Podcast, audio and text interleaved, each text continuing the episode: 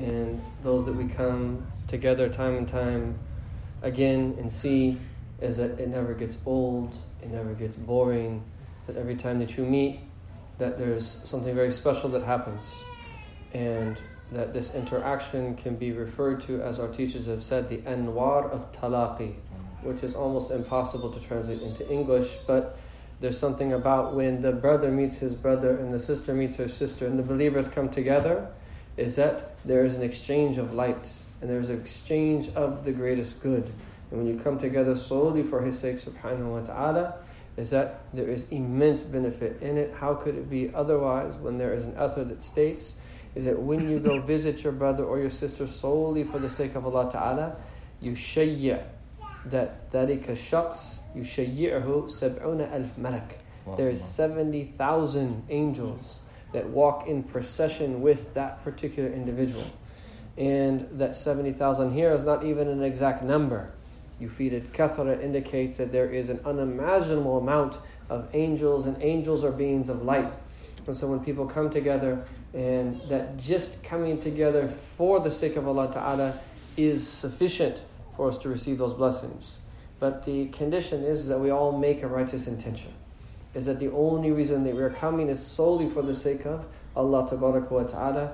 And that even if we forget to make that intention, one of the great blessings is, as that our dear beloved brother Shaykh Abdur Rahman had mentioned in this blessed hadith, is that even the one who comes with a worldly need or for worldly purposes, or is just there because he is forced to be there or has to be there or has a debt that he's trying to collect or whatever it might be, is that that person will also receive the mercy of Allah subhanahu wa ta'ala, because when people come together for Allah ta'ala's sake, no one is left out from the mercy of Allah jalla jalaluhu.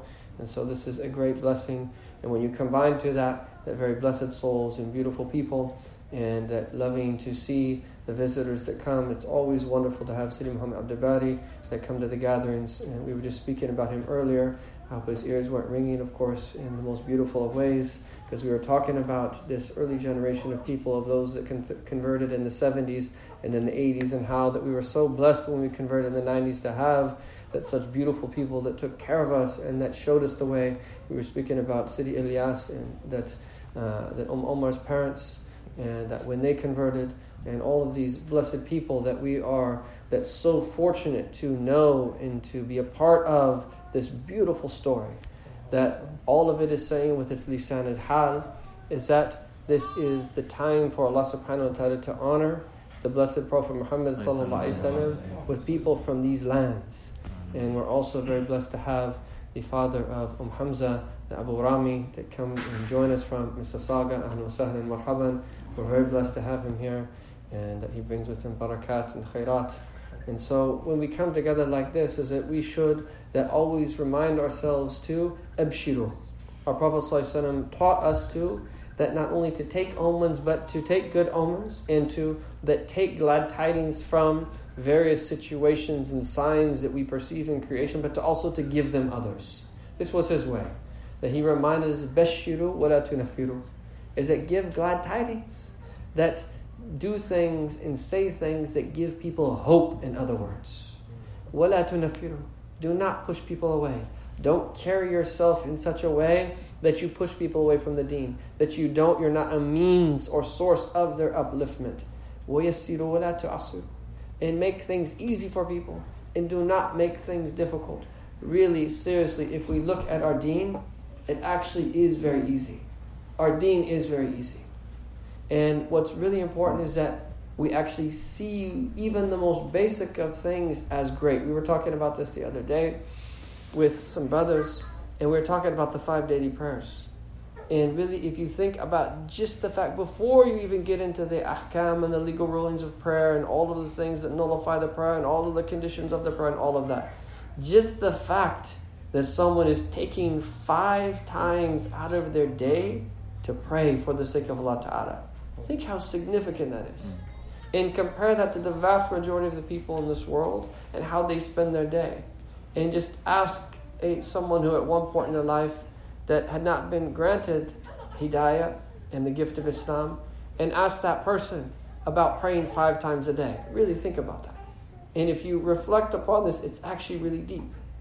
And so sometimes is that we hold ourselves to such a high standard. And I'm not saying we don't work to that maintain higher, to attain higher degrees of closeness to Allah Ta'ala, but we also have to remind ourselves in the process of the blessing of even doing the most simple of things, and they're not simple. Maintaining the five daily prayers is an immense blessing, and it's something immense with Allah Jalla Jalaluhu. Taking time out of your day, structuring your day around those five daily prayers, this is of the utmost importance and of the utmost significance, and you will find immense blessing in your life if you give priority to the prayer. Because the prayer will say to us on Yom Al-Qiyamah is that it will that be given the ability to speak.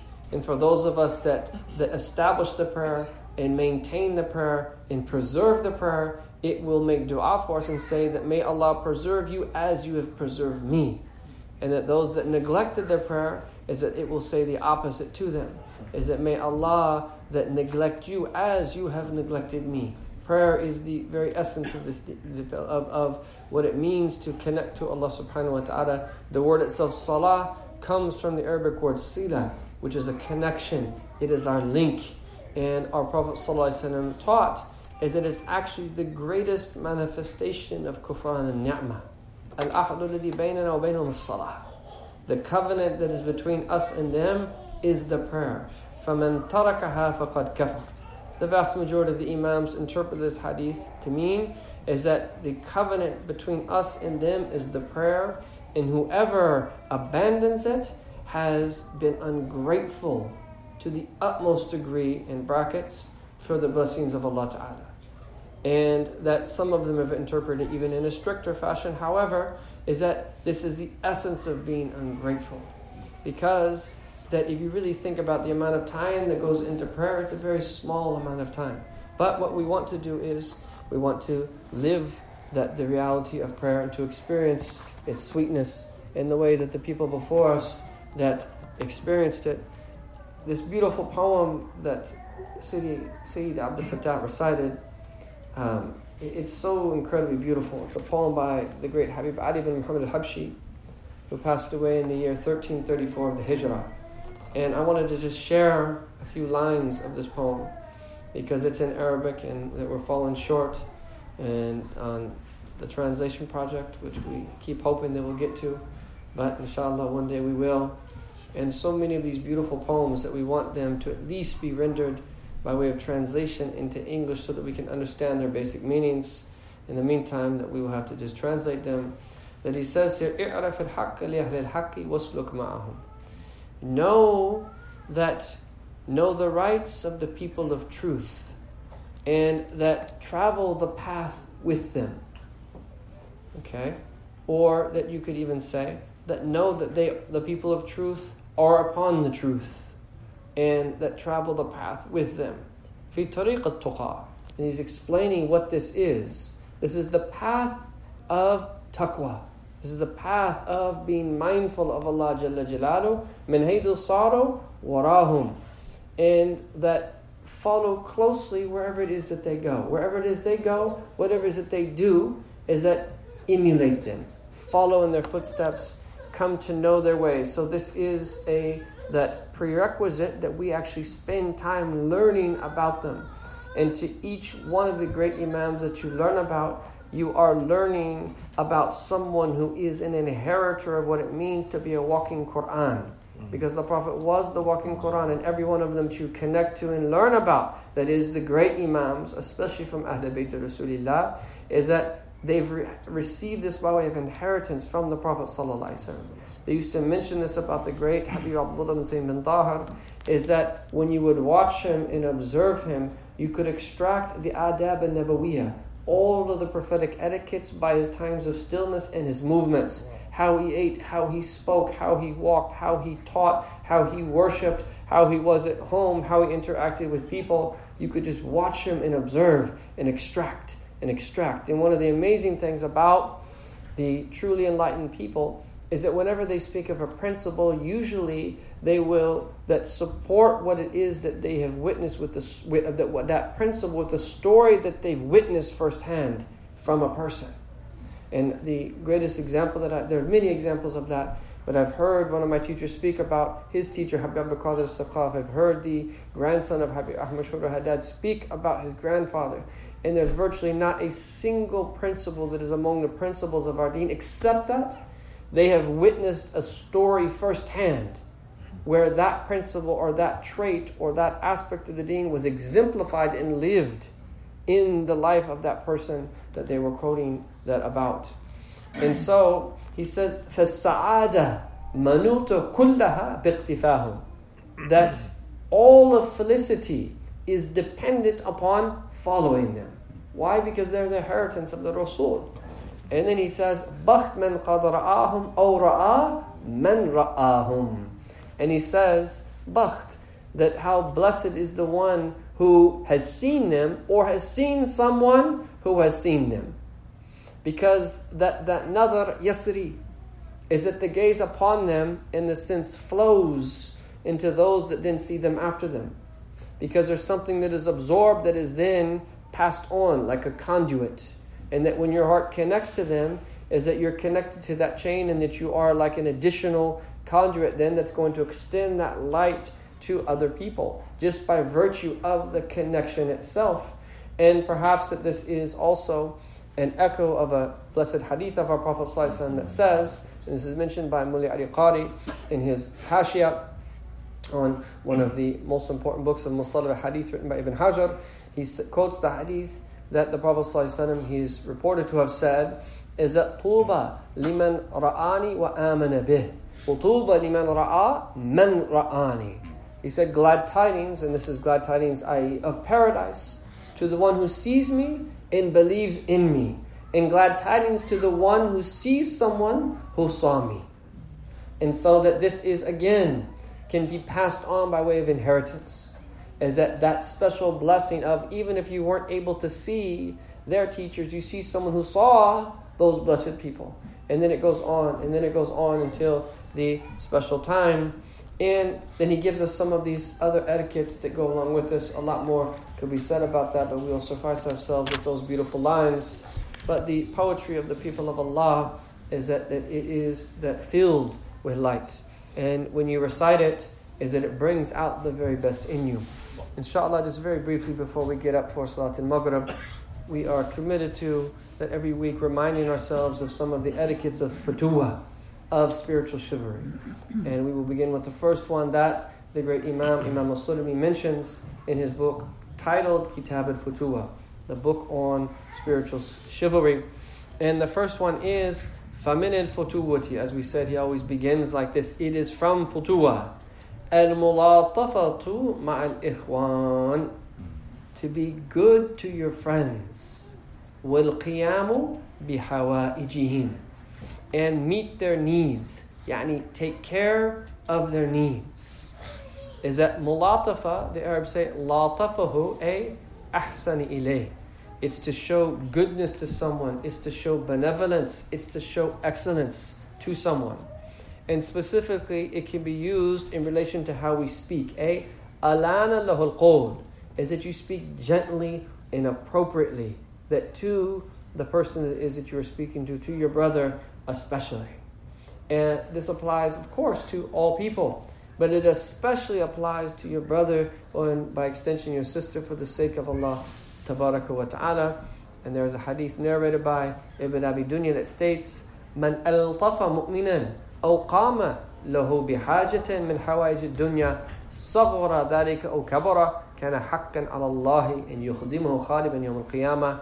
As whoever that shows goodness towards a believer, or that takes care of one of his needs of a worldly nature, takes care of one of his worldly needs, whether that be small or large, whether that be a great need or a small need, is that indeed, is that he will have a haq upon Allah. In reality, none of us have a haq upon Allah. This is just a way of that phrasing it so that we can realize that Allah Ta'ala has promised us that this is what He will give. Is that He will have a haq upon Allah, that Allah will grant Him those that will serve Him on Yawm al-Qiyamah. And so what we're being taught here is, is that two things. Is that one, mulatafa. Is that this is, this is, this is how we should be. Whether or not people serve us, we are in the service of other people. And if people call upon us, even if they call upon us time and time again, time and time again, even if they don't reciprocate, this is just how we are. This is just how we are. We show goodness to people. And that what emanates from us is only what is good, is only what is pure. And even though every single one of us falls short in this every single day, every single one of us, and I'll be the first to admit, we fall short in this. But let's recognize where the what the principles are, and let's take ourselves to task. And let's repent time and time again for falling short in the way that we should be.